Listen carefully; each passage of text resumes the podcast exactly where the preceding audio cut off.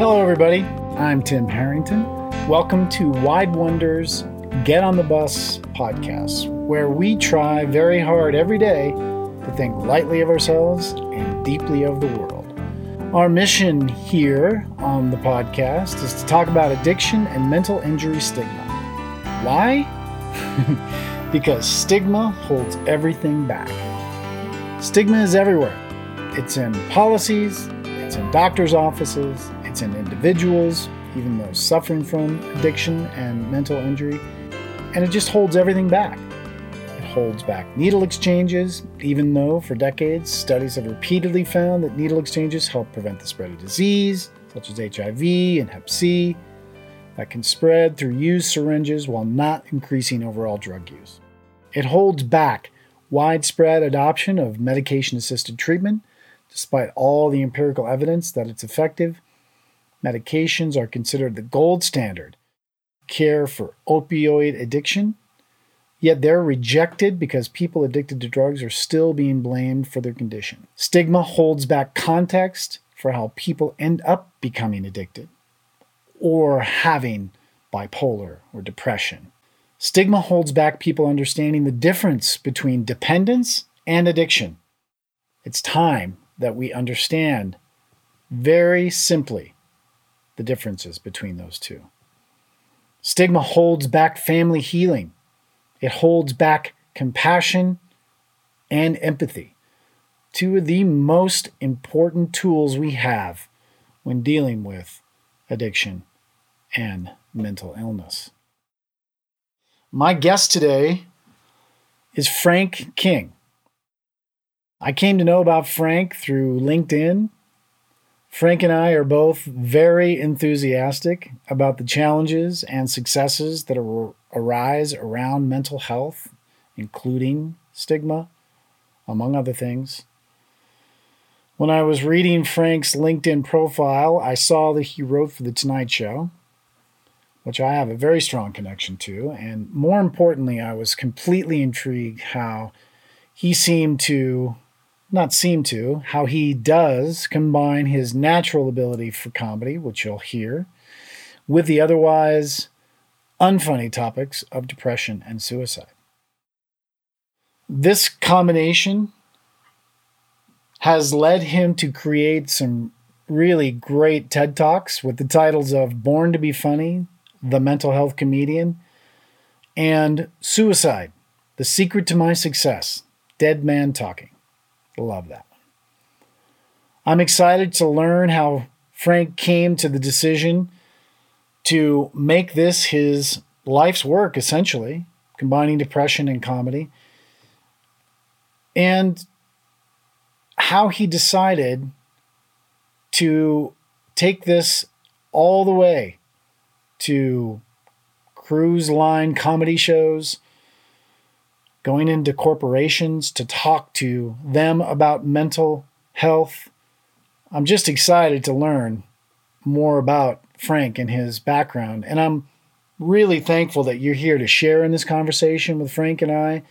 And as always, on the Get on the Bus podcast, we hope that it leads you to perhaps a new way to look at mental health and most of all, even help you to talk about depression openly and even suicide openly with your friends and loved ones. What we know without a doubt is that no matter how hard it feels talking about these subjects, it is our best defense. So, thank you again, Frank, and welcome to the show. Oh, thank you. Absolutely. So, this was sort of a fast and furious relationship. Here we are. yeah, that's right. It was an awful one night stand, but we're stuck with each other now. So, and I'm happy about that. Yes, I'm happy about that. Especially after listening to your uh, to your TED talk, "A Matter of Life and Death." I really love that title. The talk was really impactful um, in a lot of ways, but especially thinking about how some of the things you said really must have made people feel uncomfortable and squirm in their seats. That's my job, Timothy. Well, certainly, and and you've de- you definitely have that down. And I think you know, what was it like for you in the moment of doing that live? Did you sense the angst? Can you sense that from the audience? No, it was my first TED talk, and so I I was terrified. Yeah, been doing stand up forever, and I've I did uh, one summer. There was two shows at an amphitheater in Michigan, five thousand people per show, opening for Randy Travis. Wow. I, I did that. I didn't even blink. I mean, I never even breathed hard. And but to get on stage, and comics will tell you because I'm a comedian by trade. Yep. Most of them only get nervous when it's going to be on video, and you can't stop. You can't back up. It's not like a live show where you can go, "Oh man, I forgot the funny part," and back up. And so I was so focused on getting the story out. right. It was the first time I'd ever told anybody any of that. Matter of fact, when it posted on YouTube, my wife's about to hit play, and I said, "Look, before you hit play, we need to we need to have a chat because there's a lot of stuff in there that you have no idea, you're not aware of." Wow. She didn't know how depressed I was. She didn't know that I'd come close enough that I could tell you what the barrel of my gun tastes like. How long had you been together at that point to give it some context? Okay, let's see. That was uh, 2010, eight years ago. We've been married 31, so it'd be 23 years married, probably 25 years together. Amazing. Yeah, but you know, it's people who have mental illness oftentimes uh, cover it up, Oh, and yeah. and yeah. uh, I've often said that you know also we're great actors. There's a reason that I've got, that I've got a Screen Actors Guild card Right. because I'm really, I'm really good at it. Yes. Yes. People ask me, uh, understand. Uh, you're a good actor. Well, I acted like I was happily married to my first wife for almost five years. what do you think?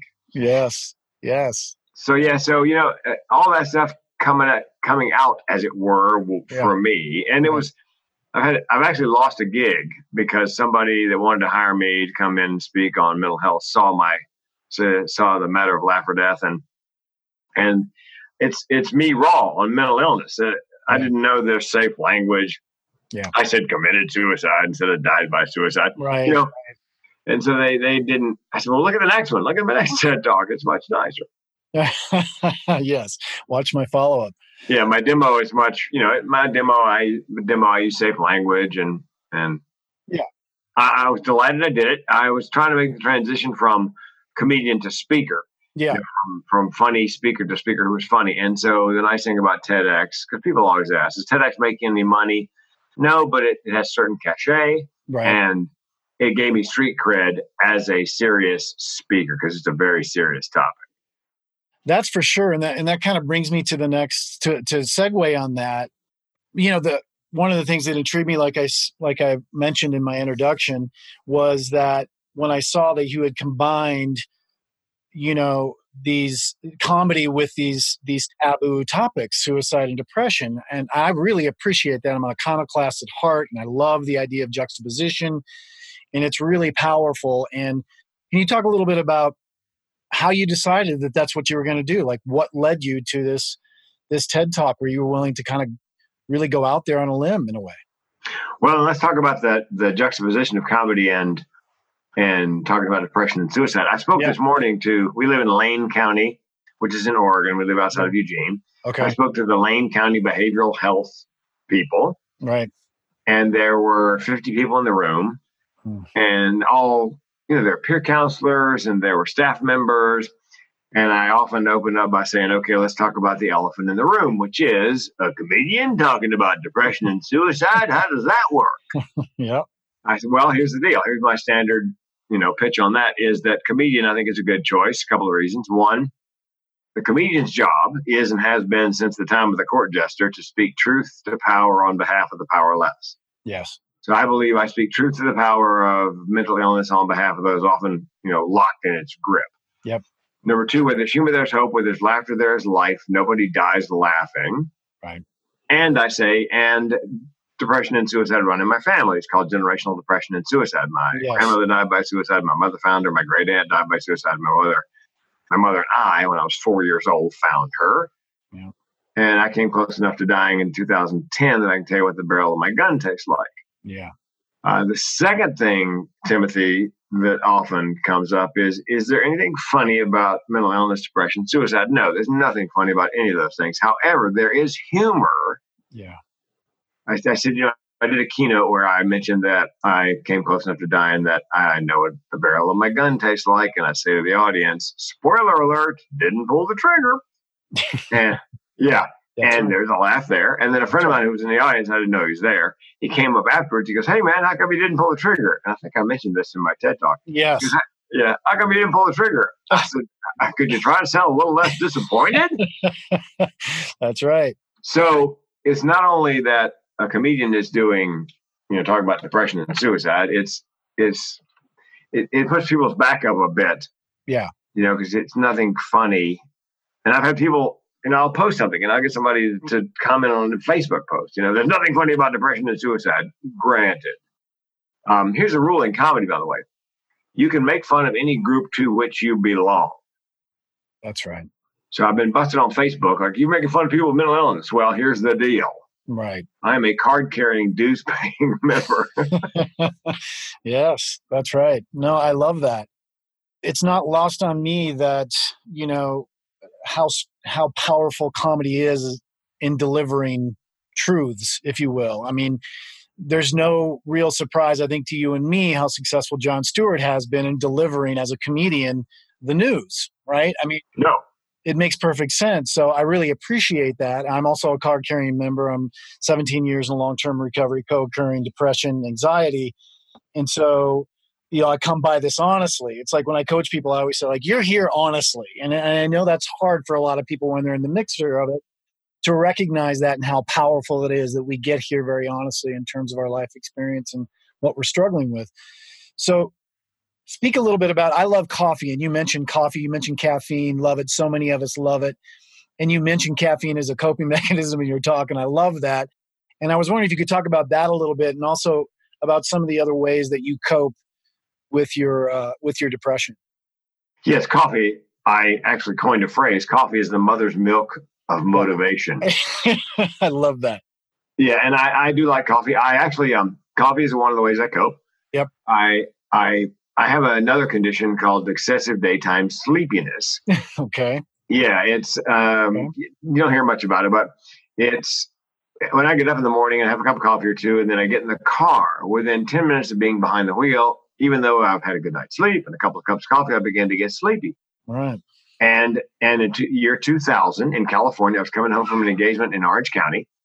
I headed back to San Diego from Orange County, going down five, 65 miles an hour. And I, I, I was eating a bagel. I thought you can't fall asleep eating. By the way, is not true. And I fell asleep at the wheel. Wow. And I woke up a few seconds later and I, I was driving an old 4Runner and I oversteered left because I had no idea where I was. I oversteered right and I put it into a roll and it rolled over twice going 65 miles an hour. Wow. Well, the old 4Runners, I don't know if you recall, back in the 80s had a roll bar in the back. Okay. That's the only thing that saved me. And then, right. fortunately, the other thing that saved me was I was at a spot on I 5. There, there were no other cars and I wasn't near a bridge abutment. I just knocked down a little wire fence and landed wheels down. Engine still running, radio still on. And there were two highway patrolmen, no, two border patrolmen coming up the other way in a car. And and and one of them said to the other one because they came over to see if I was alive. Yeah. One said to the other one as they're going the other way, going north, there's no exit there. So, oh man. Yeah. So I, I they came over, they called the highway patrol. Highway patrolman comes up and I'm I'm chewing. And he goes, Would you please spit out your gum? And I said, It's a bagel. I think I'll finish it. Which he realized I wasn't drunk. I was just stupid. So uh, in, yeah. in, California, you have to take a sleep test if you fall asleep at the wheel because they, they, figure you may have narcolepsy or apnea. Right. Turns out, no, narcolepsy, no apnea. It's a second cousin of narcolepsy called excessive daytime sleepiness. Okay. The reason I tell you all of that is yeah. there's a wonderful drug called modafinil or Provigil Okay. That was designed right about that time specifically for excessive daytime sleeping. It's not a nerve stimulant like coffee, it's a brain stimulant. It just makes you think, it clears your mind and makes you more awake. Gotcha. And so I take that. I take 150 milligrams of Wellbutrin. And by the way, I, I, I resisted medication for decades. Yes, I want to talk about that as well. I think that's important.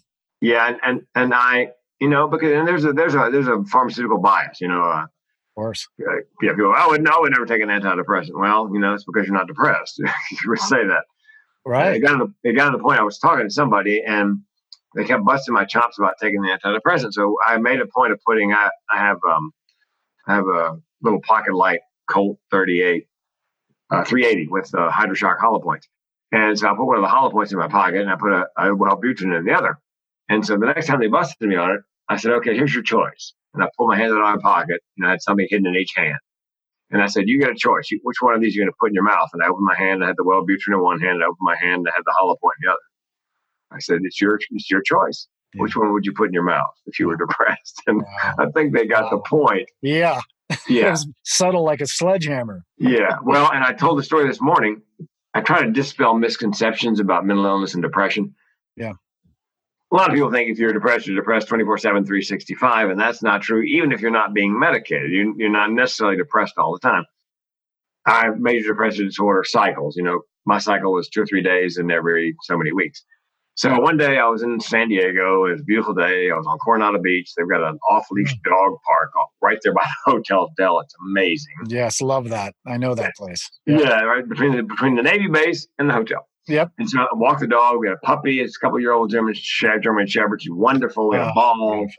Get back in the car, and I'm just wretchedly depressed. And I told the audience this morning, look, a lot of depression is not situational some of the best times in my life, and that was one of the best times in my life. Money in the bank, bookings, condo paid for, beautiful dog, lovely wife. I was depressed. So I get to the bottom of the Coronado Bridge. I'm about to drive over. So I thought, well, I'll count my blessings on the way up. So I'm counting my blessings going up the hotel, you know, the Coronado Bridge. I got to the top. I still wanted to jump. So I thought, you know, I need to take a little something, something. So I discovered something called Sammy, SAM-E, S-A-M dash E. It's yes. on a, a lot longer, but Yep. Turns out they've done some double blind studies. It's as effective on mild depression as some of the early antidepressants. And the only only two side effects are it's good for your liver and good for your joints. So yeah, we had a cat with chronic liver failure and we gave her the kitty cat version of SAM-E every morning. So I, I started taking 400 milligrams every morning on an empty stomach and that, that got me by, took the edge off till I turned 60 and nothing really changed. But my wife said to me, you're 60. I think it may be time to ask your doctor. So I just had to have a an appointment with my family physician, as we used to call him, primary care. And he goes, "Well, tell me about your symptoms." So I said, "Well, you know, I have, I have what I believe is major depressive disorder." I said, "You know, it lasts three days." Uh, and then I said it recurs, which is is classic. And I said, and I have chronic suicidality. And he goes, well, explain chronic suicidality. And I, I mentioned this in the first TED talk. Suicide for me is is always on the menu. It's it's an option as a solution for problems large and small. And I said my car broke down. I had three thoughts. Three thoughts. One, get it fixed. Two, buy a new one. Or three, I could just kill myself. And that you know that's option C just always bubbles up in my head without asking. And my doctor's looking at me, and he goes, "Yeah, I think we can do something about that." so he prescribed Wellbutrin, and uh, I got lucky in that Eh, 150 milligrams, you know, basically a starter dose. And I didn't notice, I noticed it three weeks. My wife actually noticed it two weeks, but didn't say anything. Notice I'd changed. I noticed it three weeks, something was different. And the reason I noticed it was this thought bubbled up into my head unbidden. I like my life. Wow. And I hadn't thought that unbidden since high school. Wow. Yeah. So you know, it's not, I'm not giddy, but I, you know, it's enough. I get, I think my low point in the day is always around five o'clock. I have no idea why, but it gets me over that hump because before Wellbutrin, and certainly before SAM-E, I could tell you without a watch, I bet it's about 447 because I can feel myself begin to slide. And some days on the Wellbutrin, I don't notice five o'clock is come and gone. Right. Wow, that's huge. That's massive. Well, and, and people go, how do I know which antidepressant? And I said, well, I got lucky, and and um, I'm I'm actually Timothy. You don't know this, but on my bucket list when I turned 61, actually, was to do a bodybuilding contest, and and I did it because I was in I was in the gym every day anyway, and I thought, well, I might as well have a goal. So, wow. and once you once you turn 60, you're in the masters category, and so okay. at 20, I, I could never compete, but at 60, there aren't that many guys. Everybody else is giving up. Right.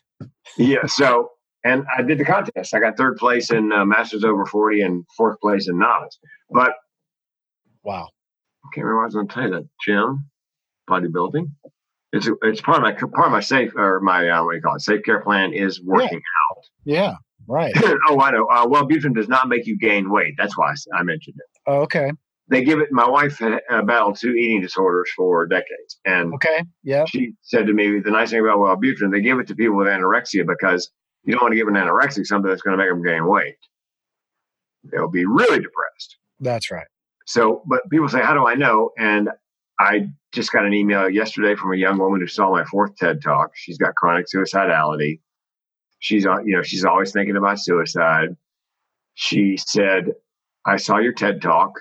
And she goes, My mom has always asked me what it's like, the evil in my head, the, the thoughts I'm having. What is it like? And she goes, I've never been able to put it into words. But in the TED talk that I did, my fourth one called Suicide The Secret of My Success, I talk about what it's like to have chronic suicidality, what it's like to be mentally ill and, you know, just paste on a smile and and get up and put one foot in front of the other and pretend like nothing is wrong. So she sent it to her mom because she thought I encapsulated it. I'd given right. voice to it. Yeah. And her mom, now her mom has a, a, greater understanding of what's happening in her daughter's head. And the reason I mentioned the young woman is as I'm reading through the email, I'm always looking for a couple of things. She goes, I think I have bipolar. So I made a note. Think you have bipolar? Somebody hasn't got a diagnosis. Right. Um, yeah, I know she did. She's not in therapy. And then so when I emailed her back, I said, you know, I noticed that you said you think you have bipolar or do you have a diagnosis? And I said, you didn't mention medication except in passing previous in previous times. Are you do you have medication? Are you on medication? And I said, if you are not, there's now a DNA test, a cheek swab, where you can get a cheek swab DNA test, and they'll do their best to match your DNA to whatever they'll mm, they'll test it against a long list of psychotropics and find the one that fits your metabolism the best. Exactly. So, yep. so there's a lot less experimentation, lab rat, you know, go Love on, Love. Yep. but I got lucky. Uh, Wellbutrin just happened, and that dose. When I saw my doctor again, he goes, "Do "You want me to up the dose?" And I go, "No, you know, it's just. I mean, I'm not giddy, and I still have down times, but it's just enough to you know, to like I said, take the sharp edges off. So exercise. And the reason I exercise, by the way, Timothy, and I didn't tell you this, or maybe, maybe saw it in the bio, but I've had two aortic valve replacements, a double yeah. bypass, a heart attack, three stents. stents. A friend of mine goes, "Let me get this straight. You're suicidal, and you got heart problems. Why just have bacon and eggs every morning and wait for nature to run its course?" yeah, beautifully said. yeah. So, um, that was why I was in the gym, is because I take my cardio. I'm like a poster boy for my cardiologist. He loves me dearly because uh, yeah, you know yeah. I eat right, I supplement, I you know I I I send him a photograph of the, the bodybuilding contest because a lot of his patients come in. They oh yeah, no, well, a slew of them aren't doing anything. No, they, they call them frequent flyers. They're back three or four years later for another another you know like like some of automobile maintenance plan. Right, and it's not far off from addiction, and we we don't we don't talk about it in the same way. We don't shame those people who are necessarily struggling with something that's a lifestyle based sort of chronic illness. And there's a lot of people out there who are frequent flyers, like you said. It's it's an interesting thing, isn't it? Yes, and by the way, since you mentioned addiction, yeah, I was on a cruise and I was talking to a gentleman, and he had gone every cruise on every day. There's a friends of friends of Bill W. Yeah, yeah, meeting every day. Yep, that's right. And we were talking. He asked me what he asked what I you know what did I do besides cruise comedy. Everybody always asks. I only do twelve weeks a year on the ships. I go on public speaker, and he asked me what you know what I talked about. And he said, "Do you know what the connection is between drug and alcohol addiction and suicide?" And I said, uh, "Well, I mean, he said, no, there's a connection between mental illness and alcohol and drugs and so forth." Because that's not what I'm talking about. He said, What's the connection? I said, I don't know. He goes, Ending the pain. That's right. Because when I, I, this morning, one of the misconceptions I sought to, although these were mental health people, so they probably know already, but I said, when Anthony Bourdain and Kate Spade passed away, everybody I know either Facebook messaged me, texted me, phoned me, right. or emailed me because I think they all got together and said, Frank's suicidal. He'll know what this is all about. so I became the national spokesperson for people that are suicidal. One of the questions they always ask is, why did he want to die? And my common response is, look, there's a good chance, better than even chance. He did not want to die. She did not want to die. I didn't want to die. I just wanted to end the pain. That's right. And my friend who goes to the Bill W meetings, that said, Frank, that's what that's what it's all about. It's all about ending the pain. That's right. That's so right. it's uh, so to answer your long answer to your short question, I exercise. I meditate twice a day. It's called a cat napper. It's a guided meditation. I love it. I I I'm on a, as you might imagine, I've got a bodybuilding trainer and I'm on a particular diet, a particular supplementation. You know, the exercise helps a great deal. Um, it also gives me it also gives me um, a weight. Uh, it gives me a, an area of my life to achieve in that's not connected to what I do for a living. Absolutely. Abs big, big, big, big piece of it. I was of being terrified. I was far more terrified of standing in my underwear on stage in front of 300 people and doing a bodybuilding contest. Right? and I had to dance because you have to go out and you have to do a minute routine essentially. Yes. Yes. Yeah, I mean, I was just I was terrified. Oh my God. The first time must have been just overwhelming. Yeah, now that I know the drill, I won't be so hard the next time. But yeah, it was just it was just it was, it was really it's an interesting it was an interesting experience. Um, and I'm, I'm I plan to do it the rest of my life because Wow. you know, well because my goal is to be a master, uh, be a turn pro by the time I'm 65 in the masters category. I mean, you think back in your life, you're like, if anybody had told you at a young age that that's where you would end up, you would have been, you know, you couldn't have predicted it by a mile. There's no way. It was on my bucket list because you know I grew up in the and I'm 62, so I grew up Yeah. with the comic books with the guy in the back of the comic I book remember get, that. getting Yeah. sand into the you know the skinny guy's face. Sure. So I always wanted to do it, but Yeah. you know, and there's a there's a something that comes. I was talking to somebody else who has a uh, a um an illness that could kill you. Yeah. And I we were talking about it. I said, you know, the benefit that you and I have, I said, whoever it was, is we've stared mortality in its face. Yeah. And and and mortality blinked. So we realize that life is finite. Yes. So it changes your perspective. Yeah. Absolutely. I, I my second surgery, um, the doctor told me flat out. First thing he said to me was ten percent chance you're going to die, and oh, I they're rolling me down the corridor towards surgery, and I was thinking about that, which has made me a little less suicidal because it's one thing to for ideation, Right. it's another thing to be to be rolling it down the hall, and this may be it. Right. Oh my God. Yeah. My second thought was Yeah, I got a million dollars in life insurance. My wife's going to be okay. Fortunately, I got a great surgeon. Oh my 11 hours is a long time in surgery. I was in ICU. I my I opened one eye and I thought, well, son of a gun, I made it this far. You know, I didn't know if I was coming out. I didn't know I was, you know, it's uh because I've been thinking about suicide all my life, and and all of a sudden, here's a kind of interesting thing. I I was on the ship and we were going somewhere in a little shuttle with some passengers. The guy had worked at a mental health facility in the summertime internship. I think he was going to medical school. He goes, Frank, you know, you want to hear an odd story? I go, sure, always. He goes, I was working there, and you, when you check in, all the and many of them suicidal or attempted suicide or thinking about suicide. They have you sign a. Um, they want to know if you want to sign the do not resuscitate order, the DNR. And he goes, every person who is suicidal, attempted suicide, you know, thoughts of suicide, not one of them would sign the do not resuscitate order. Because I don't know if it's a matter of control. They want to pick the time, place, and method. Yeah. I think so too. I think it must be. So, um, so that so exercise.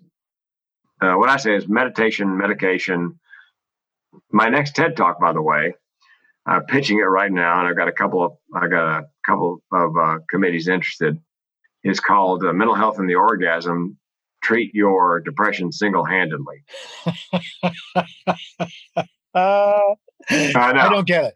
No. Yeah. The uh, thing about TEDx talks is, you know, if you can catch their attention, and you got to catch their attention. Yeah, they're they're funneling through a lot of choices. Yeah, and the last line of the pitch is they say laughter's the best medicine. I think it's a distant second because I've been self medicating for years. So yeah, I, I'm a big believer in, and, and part of my pitch to the committees is is that I'm a big believer. Some people are, some clinicians are strictly pharmaceutical based. That's that's what That's true. that's it. Yeah. And that's not for everybody. Some people just like to take the pill and move on, but I I think more people appreciate a more holistic approach. Yeah, I absolutely agree with you. I absolutely agree with you. It's it's how I coach, it's how I take care of myself. You know, the, the parts make the whole, and what are those parts, and how do they all interact? And you can't partition it off. You can't compartmentalize your environment from your mind, from your body to your, you know what I mean? It's it's we're all in the same water, so it's important to look at it from that, if you can. And it's tough because we are necessarily dealing with our health from a very uh, subjective nature, right? I mean, it's like you said, you you sort of handled it yourself for many many years. And let's talk about that. I want to i want to talk a little bit about you know i want to talk about when you were diagnosed what that what that felt like in that moment. And then i also want you to talk about after that i want you to talk about depression and work.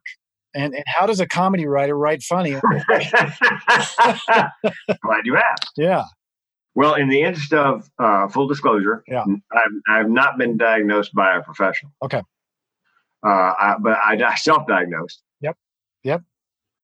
And in that, there's a lot of reflection, looking back, going, "Oh, and I was in college, and my girlfriend was going to another college, and I was really depressed. I just wrote it off to being lovesick." Sure. You know, I mean, I got the point where I pr- practically couldn't swallow. Mm-hmm. Yeah. But uh, I, people go, "When did you ever first thought of suicide?" I was driving down Highway 163 South in San Diego at about five o'clock in the afternoon on a rainy day. I just gotten separated and I'm driving down 163 and I thought I could just kill myself. Yeah. And, and that's the first time I ever had that. Wow. A friend of mine describes it like this. You know the planes that drag the banners behind them? Yeah. It's like a plane goes across your brain with a banner. Why don't you just go ahead and kill yourself? Yeah. Yeah. So that that's when I knew I had a problem. Yeah. Yeah. And and uh, but then it's cyclical. You know, it is this it lifted. Well, that's the confusing part, isn't it? I mean, that's a big part of why people will make excuses or rationalize and justify, right?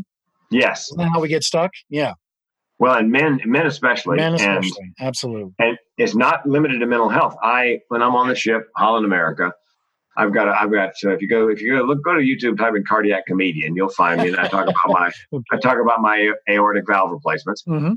and I talk to the audience oftentimes. In Holland America, it's older people. Yeah. So I say, you know, and, and when I do comedy, I call it comedy and conversation. I bring the lights halfway up. I can see them. They can see me. Love that. I say, who's got, uh, who here's had a chest cracked? Oh, really? 800 meat eaters and nobody's had a chest crack? yeah, just me. Somebody raise a hand. Yeah. It's usually, usually a guy, sometimes a woman. And I mean, I've had some amazingly funny answers. What'd you have done? Guy goes, I had a bypass. I go, how many bypasses? I don't know. I was asleep. Of course, you were asleep. But the question, Timothy, that I always ask is, did you have symptoms? And the, sometimes they don't. I don't, I don't understand the question. I, right. They go, no. I go, why'd you go see the doctor? Your deductible was covered. You had the day off. right. Exactly. Uh, well, shortness of breath. Ah. And yeah. And I go, well, how? And I always ask, how long from the, the onset of shortness of breath until you saw your your doctor? And and it can be anywhere from a week to year. Sure. Yeah. The guy with the shortness of breath, I said, You waited three months? He goes, Well, it came and went. That's right. It's men, to, women live longer, I believe, because they don't they don't rationalize as much as men do. You know, it's that toxic masculinity they talk about. That's right. That's right. The man rules. Yeah, and and I must admit, I'm I'm guilty. You know, I I resisted. Sure. I knew my, my dad died at 40. I knew it was, a, it was a heart problem. We didn't know why, but it turned out I had the same bad valve he did. But I resisted it. I mean, and the way a cardiologist, by the way, motivates a husband, you motivate the wife.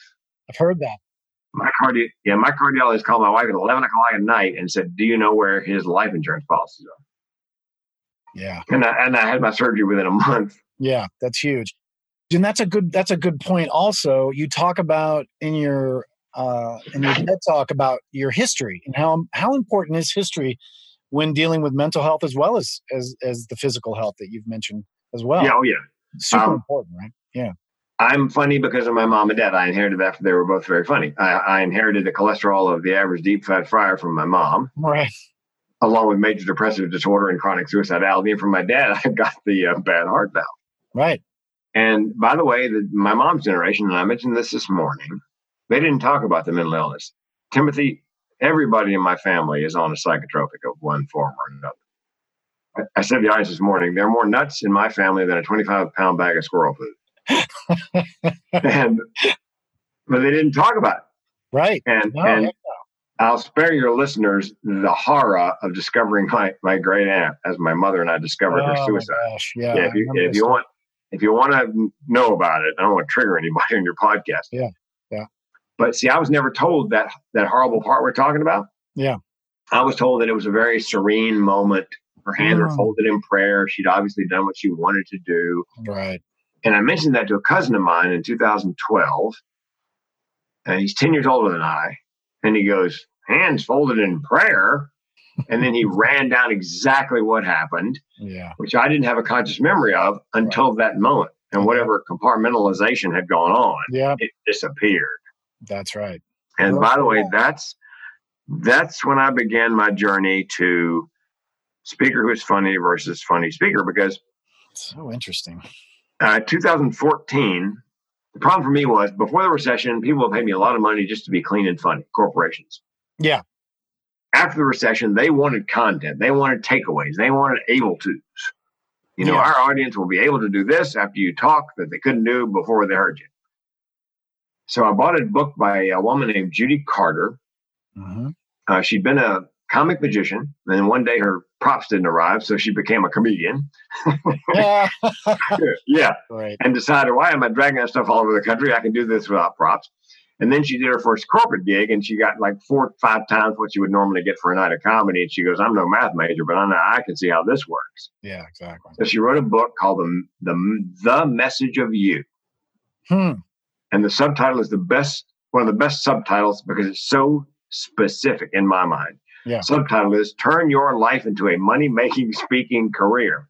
Hello. Yeah. So I got the book, and I'm going on Judy's podcast on the or webinar on December 5th Awesome. because I guess I'm one of I'm like the poster one of her poster children. Yeah. When I started the book, I thought I don't have anything to share with anybody. She calls it a heart story, something you're passionate Yes, about, something Love it. organic. Yes. And I started the book, and I thought I've got nothing. And about halfway through, you know, comedians' brains again put things together that don't normally necessarily go together. As Yeah. reading the book, I'm thinking, hold on. That's I've got a bit of a you know a history, um, Yeah. a mental health history. Oh, Yeah, looked up the looked up the you know the um looked up the statistics on depression, suicide, right. top ten occupations, and and realized that I could talk about that, and that would be something that people would want to hear and could learn from. I coach speakers. I've got a, a speaker friend who's married to a deputy sheriff, and she has a speech called Behind the Badge. And what it's all about is it's all about the things that she wished someone had told her 20 years ago when she married the deputy sheriff. Yeah. This is what life is going to be like married to law enforcement. Yes. So she doesn't have to, she didn't come to me and goes, I, I want to speak. Well, what do you want to speak on? I don't know, customer service? No. it's it's organic. A buddy of mine, another guy I coach here in town, said, How'd you pick your topic? I said, Scott, the topic picked me, There you go. which makes it all that much easier. Totally. I've got a friend, another coaching client. Uh, she's on scholarship. I met her at a NAMI function. I was keynoting at NAMI in Orange County, California. And she came up. Her name is Hafsa. She's a Muslim and a woman, and her parents are very conservative, and she's got schizoaffective disorder.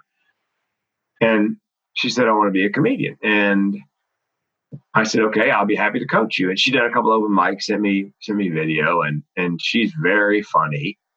And but you know, she's she's had three attempts, and I, I helped her get a TED talk. The last TED talk, the third TED talk I did, they needed talkers. They needed TED talkers. So I drugged four of my friends along. And her topic was relapse is part of recovery. Whether it's mental illness or drug and alcohol addiction, she goes, You know, if somebody had just told me when I was 11 that relapse was part of recovery, I would not have felt like such a failure loser each time I relapsed. Yep. If I just known it was part of the cycle, it's just the way it works. Yeah. It's a process. Right. Yeah, and but she's a she's a great comic. She- For two and a half years in the business, watching her on video on stage, it, she's I don't know if it's because of all the self reflection, because of the illness, Yeah. but she said, uh, and people talk about finding your voice. I said, Hafsa, I just watched 12 minutes of you on stage. You're there. Stop looking That's right. because it's all about her. She goes, My mom, very conservative. I'm, she goes, I turned 30. I'm still single. My mom's from Pakistan, you know, and she's sure I'm never going to get married. And And um, she doesn't want me to tell any future husband that I have schizoaffective disorder. And she goes, Mom, I can't, I can't not tell him. She goes, Well, my mom said, well, when I, before I married your father, I did not tell him I had fibromyalgia. well, first of all, Mom, it was an arranged marriage. The first thing you said to him was, I do. And, and B, fibromyalgia is a little different than schizoaffective disorder. Just a bit. Yeah. So, and by the way, um, the connection with comedians and depression, I believe my, I'm, I'm sorry to keep saying my second TED talk, my third TED talk. Yeah. but, but all of them are on mental health. My third TED talk was mental with benefits, the evolutionary advantages of mental illness. And the reason I, the way I came up with it was I would talk to people. And of course, you know, if I told them what I did, we, everybody's got a story, uh, mental health or suicide or depression or whatever. And oftentimes there's an adult who had a child, and the first paragraph about their child would be he's bipolar, he's got ADD, or he's got ADHD, or whatever. Second paragraph was always, but he's creative, he's funny, he's smart, he's talented, he's athletic. And I thought, there's, there's a pattern here. Yeah. This is not a coincidence that all these people with a mental illness have all these what amounts to superpowers that right. their neuronormal peers don't have. And by the way, when I said superpowers to my sister, she goes, "Yeah, we're not the X Men, we're the Xanax Men." so that became my talk. Was that yeah. I believe if those of us, I believe those of us diagnosed with a mental illness are not living with a genetic mutation, but perhaps an amazing evolutionary adaptation. Yeah, neurodiversity. Yes, and that I believe that my comedic ability, timing, imagination, uh, are all tied into the wiring for my depression and chronic suicidality. It's a package. Right. And it's the way I process. I tell people I can teach you to write jokes. I can teach you to do stand up. I cannot teach you to process information the way I process it as a comedian. And this year, I realized if somebody said, "Hey, look, Frank, here's a pill. You take this pill, you'll never be depressed again. You'll never have another suicidal thought. However, you will no longer process the world like a stand-up comedian." And I I turn down the pill. I go say, give it to somebody who wants it because I I I I I mean, if it got bad enough where I was, you know, at a point where I was going to take my life, I would I would take the pill, I guess. But but I'll trade. I'll make the. I'll I'm willing to live with that trade off.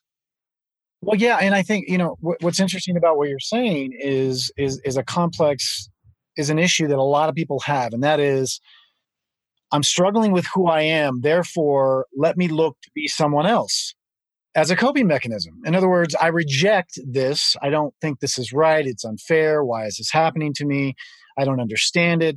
And I'm doing this necessarily in a vacuum. There's no talking about it. There's no connection or conversation or collaboration so that you can feel less alone and that you can actually get reflected back to you what you're just saying about yourself, which is that this is this is what makes me great instead of what makes me sick or weak or you know incompetent you know what i mean it's like it's about turning that around and realizing what's happened to me has not been in my way but it's on my way to creating this beautiful expression of who I am. It's not an accident. It's not happening.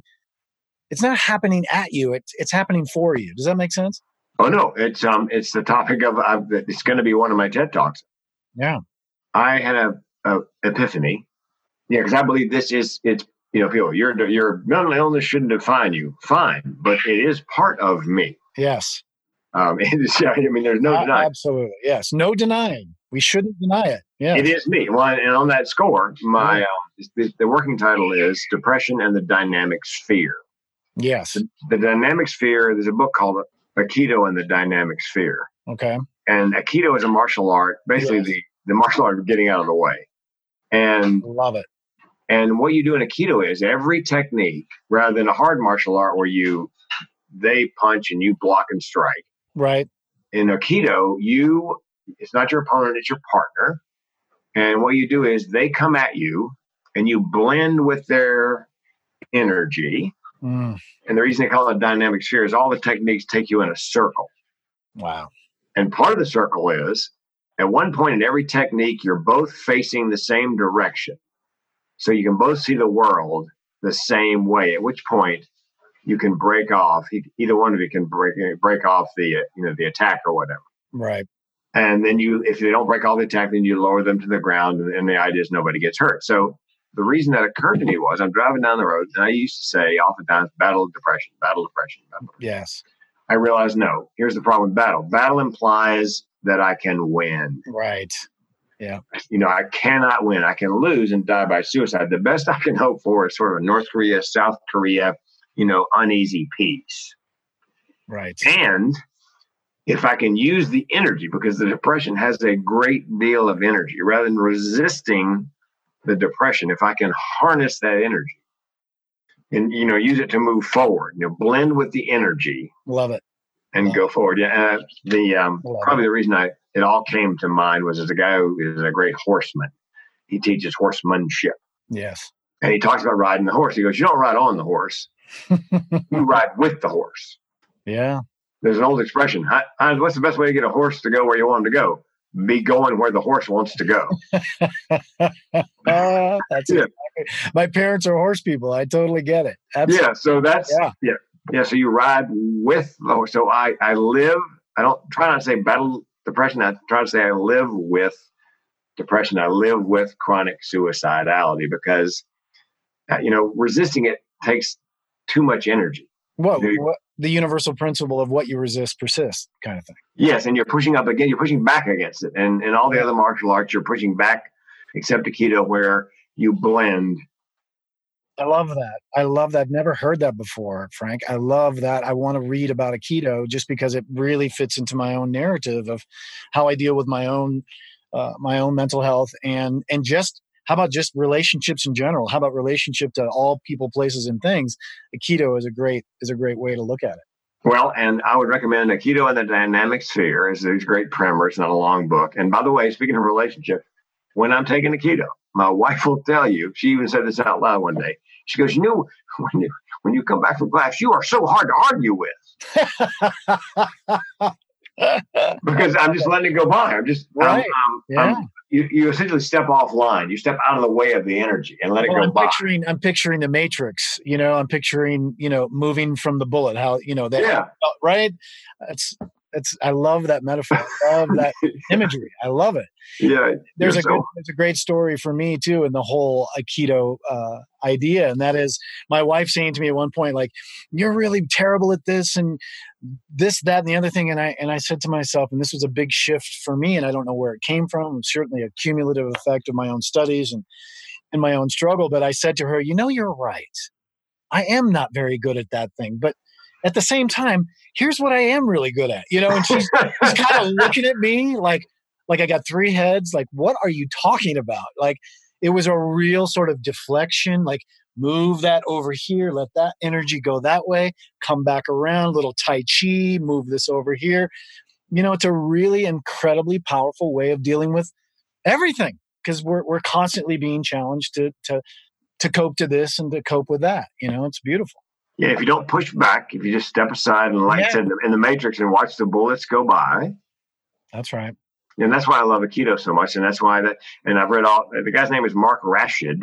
He's Okay. written a bunch of books on horsemanship, and he, by the way, he also studies Aikido. He's Ah, also a I uh, you know a black belt, or whatever, master in Aikido. Yeah. Um, it's just an amazing.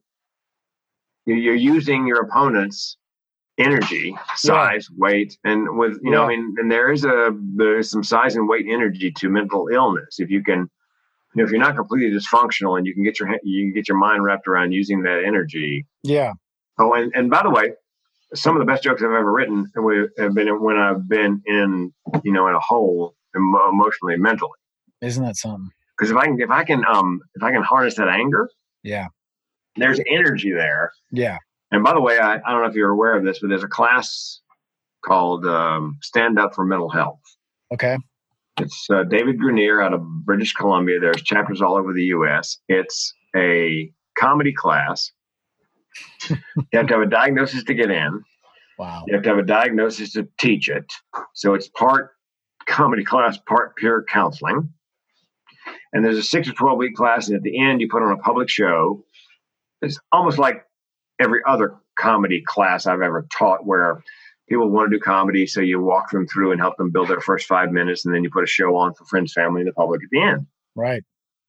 the, the point though, in this class is you put it on for the public in the end because it's a it's a way to change perceptions yes about what mental illness looks and sounds like. Yeah, it's beautiful. Love and, that. And you know, public speaking is a, is a fear, a huge fear for many people. Seinfeld had a joke goes, you know, number one fear for most people is public speaking. Number two is death. So that means you'd much rather be the guy in the casket than the one giving the eulogy. Love it. So yes. So I'm teaching a class. Wow. And I got to tell you, the, com- the the students that I had were the best comedy students I had ever had. I don't know, if, again, if because they're so self-reflective and they spent so much time inside their own heads. I I think that's it. Absolutely, absolutely. And they were willing. Some of the bravest people I know, they were willing sure. to shine a flashlight into the darkest corners of their psyche to, to, to find material well that isn't that one of the insights that we that we get to share with people is that when i am struggling that not just when i am good am i brave or when everything is going well it's when i'm struggling that i'm at my bravest i'm at i'm at my strongest well and I, and I mentioned this morning another misconception you'll hear somebody say um, they um, took the coward's way out yeah yeah that's a good one and i said you know neuronormal neurotypical people i don't believe have any idea the amount of courage and energy it takes some mornings to get out of bed. That's right. Paste on a smile and put one foot in front of the other, walking through the world, not allowing anyone else to know because you don't want to drag them down. That's right. Uh, how bad it is, and and the metaphor I've been using, which I use it in the TED Talk on uh, suicide, the secret of my success, is that here's the deal. I said, do you guys know Sisyphus, the Greek character Sisyphus? He did something the guys didn't like. He dated Zeus's girlfriend or something, and so they made him roll a rock uphill every day. Right. And it would get close to the top, then roll back down. I said, having a mental illness or an addiction or whatever, it, eh, you wake up every morning and there's always a rock and there's always a hill. Some days the rock is small and the hill is not so steep. Some day the rock is a boulder and the hill is Kilimanjaro. Right. Yeah. But every day there's a rock and a hill. There's a rock and a hill. I love that. Not and at the that. end of at the end of that particular TED talk, and now I do this for the majority of my keynotes. I say, look, if you are in crisis, you need to call the suicide crisis lifeline or dial, you know, text the word connect to 741 741. If you're just struggling and need help, see me after the keynote, and I will do everything in my power to find you the resources to give you the ability to continue moving that rock. Yes, love it.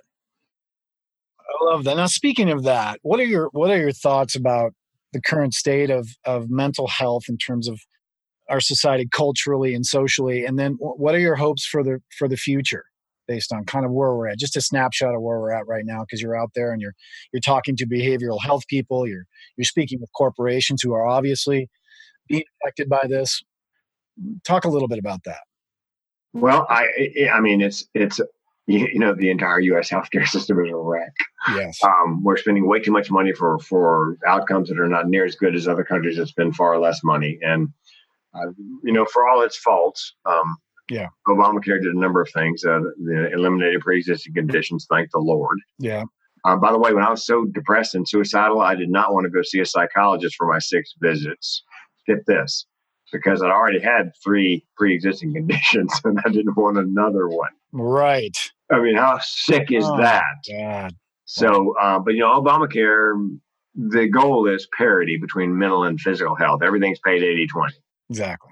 Instead of six visits to a psychologist. So that, that's a start. Yeah, that's a start. I, I, believe there should be beds on demand. Love it. If you have, yeah, um, especially for veterans, you shouldn't have to wait 12 weeks. Free health care for life for all veterans. Yes, exactly. Bed on demand. Yep. Bed on demand, yes. And um, the a friend of mine named Leon took over the I don't know I can't remember what county San Antonio's in, but it's a big county. Took over the mental health whatever in there were seven million dollars in the red. They were getting ready to build another jail because what they were doing with mentally ill people in crisis was dragging them to the jail. Sure. And so they had to build. They're getting ready to build another jail. So when he came in, he said, "Look, this has got to stop."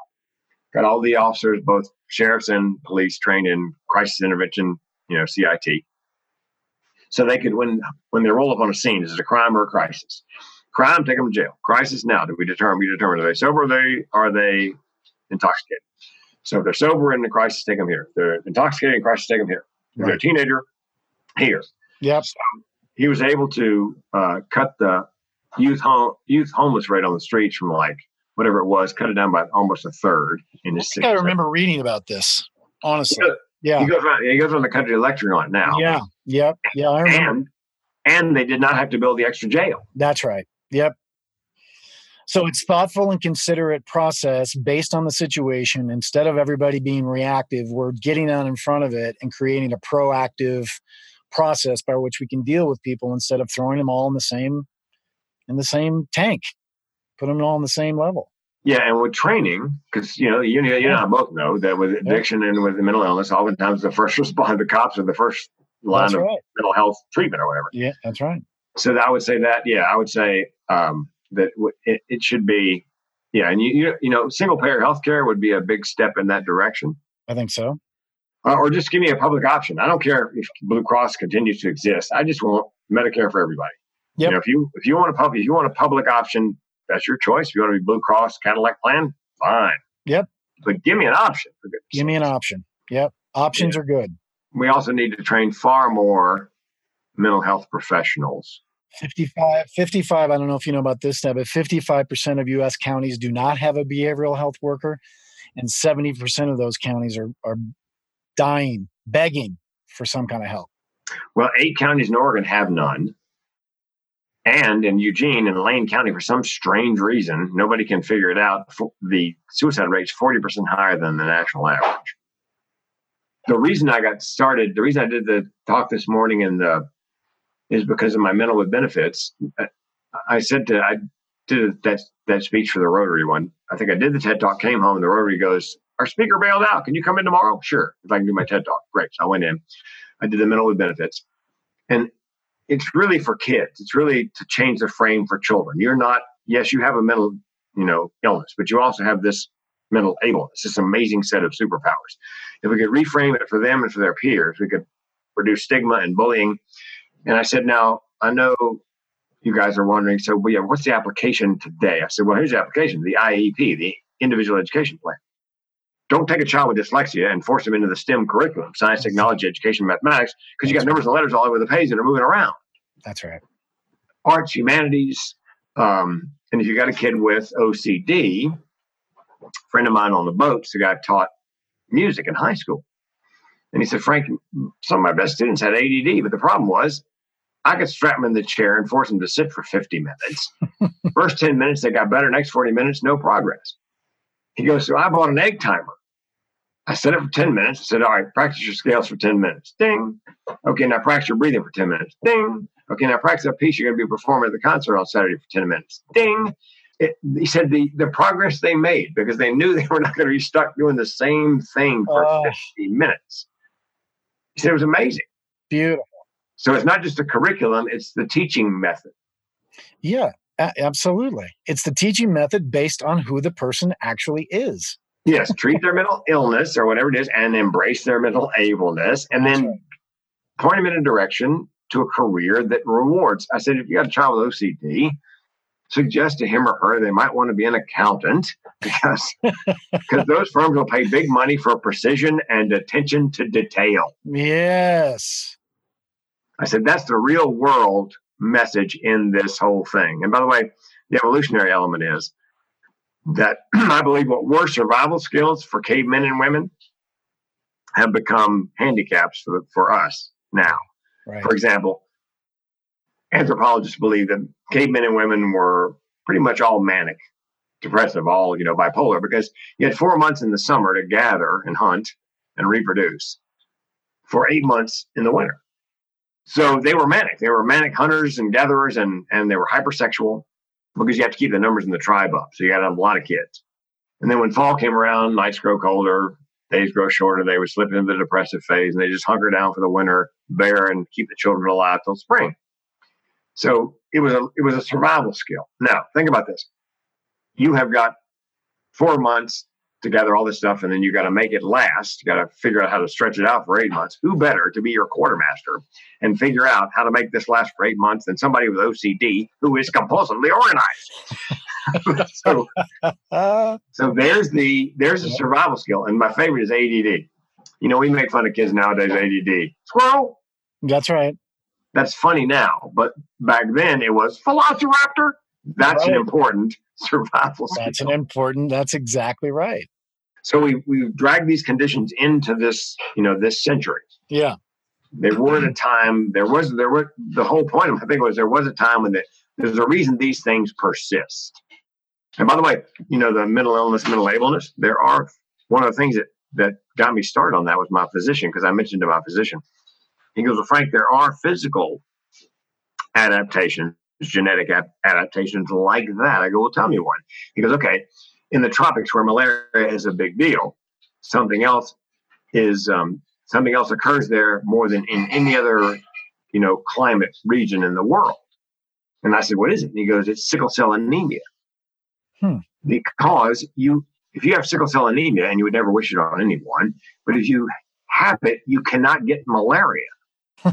wow. The body has made an, uh, an adaptation, yeah, genetic adaptation, because the uh, whatever it is, the normally penetrates the, the malaria penetrates the blood cell, and if you have sickle cell, it cannot penetrate the sickle cell. Wow.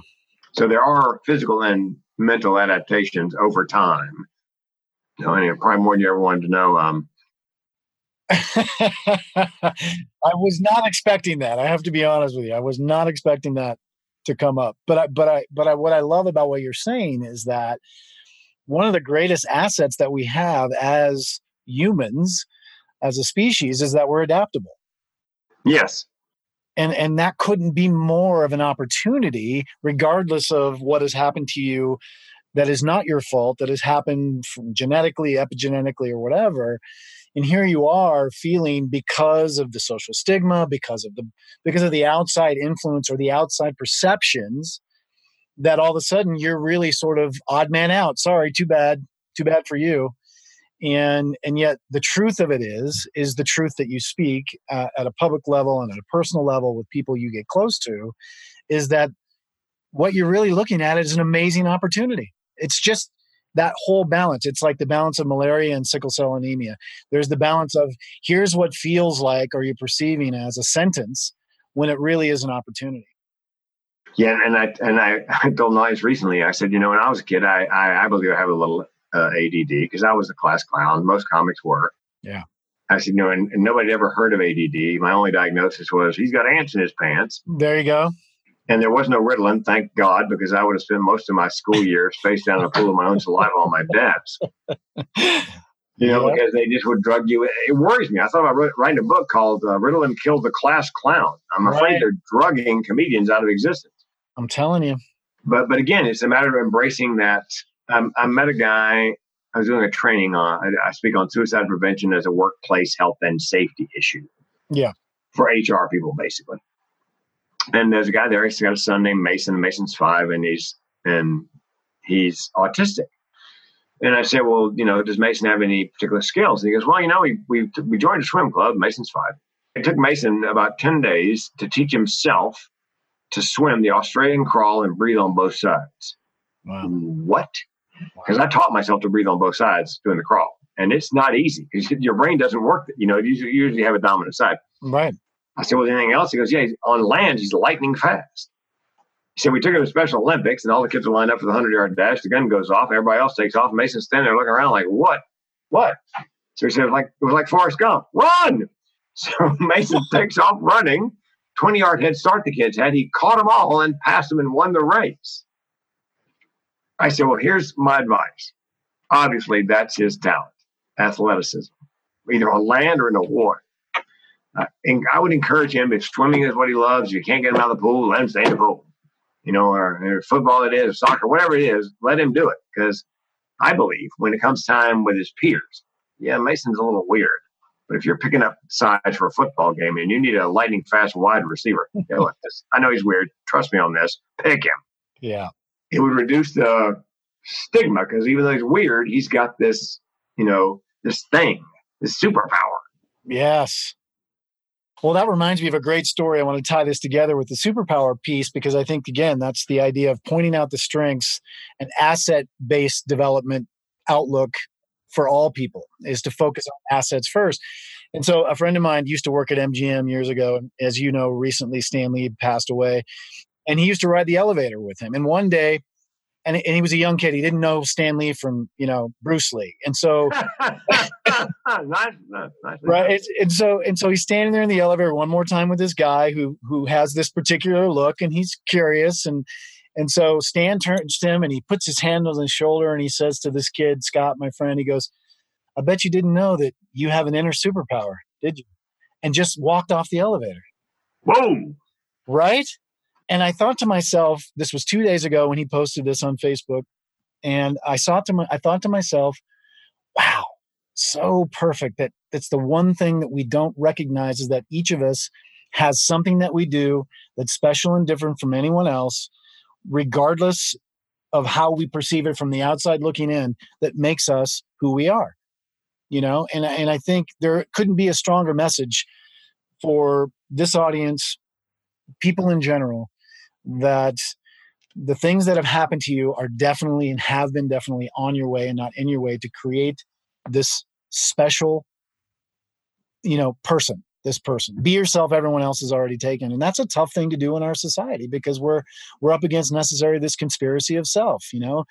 And and i think it's really important especially to people who are struggling with depression suicidality addiction anything that that really is uh, has a lot going against it and that's people who necessarily don't understand it have a certain amount of ignorance have already decided what it is and what it means that we continue to to sing the praises to sing the strengths uh, of these of, of people like ourselves and people who are even even on a, on a greater scale or on the spectrum struggling even more on how they have something to offer.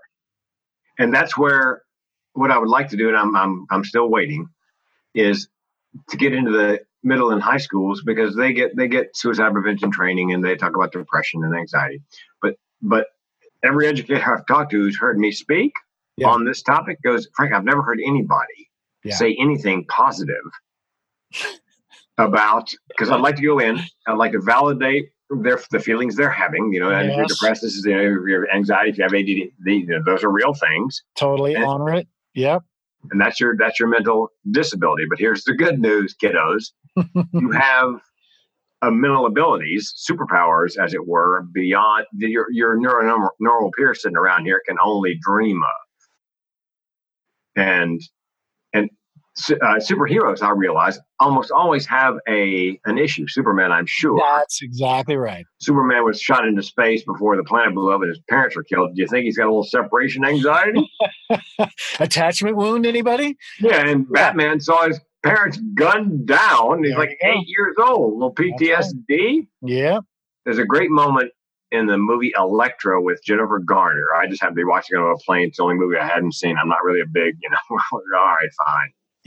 Sure Her protege is in this room and she's coming. You can hear Jennifer Garner coming. And Jennifer Garner walks into the room. She's been walking down a wooden sidewalk because it's up in the Himalayas or something.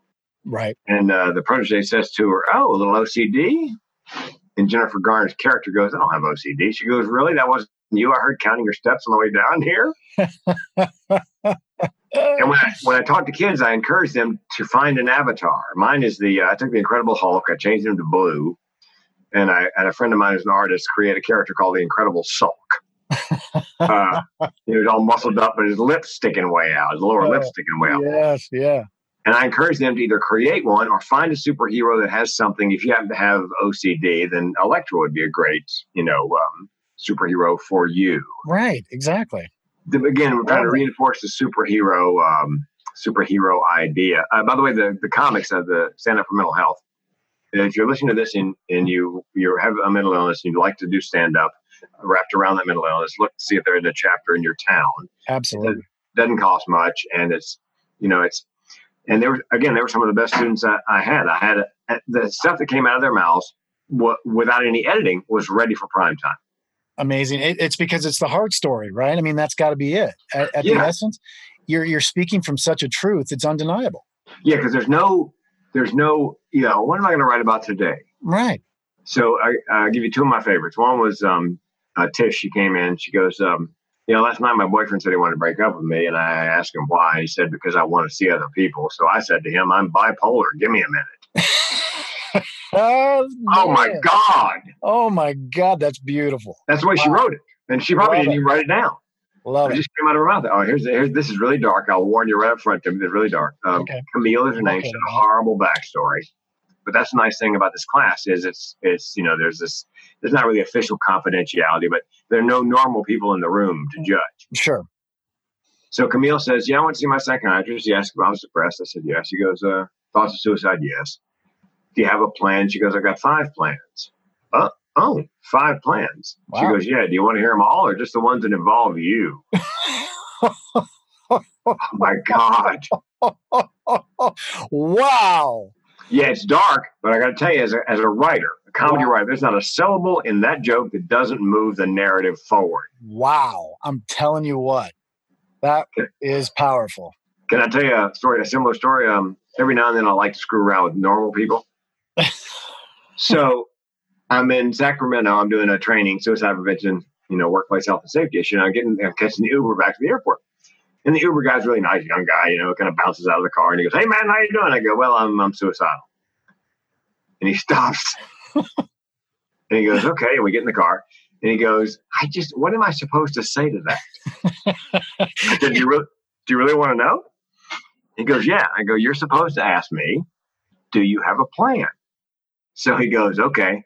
We're driving. He goes, do you have a plan? And there's a short pause. And then he says, and does it involve Uber?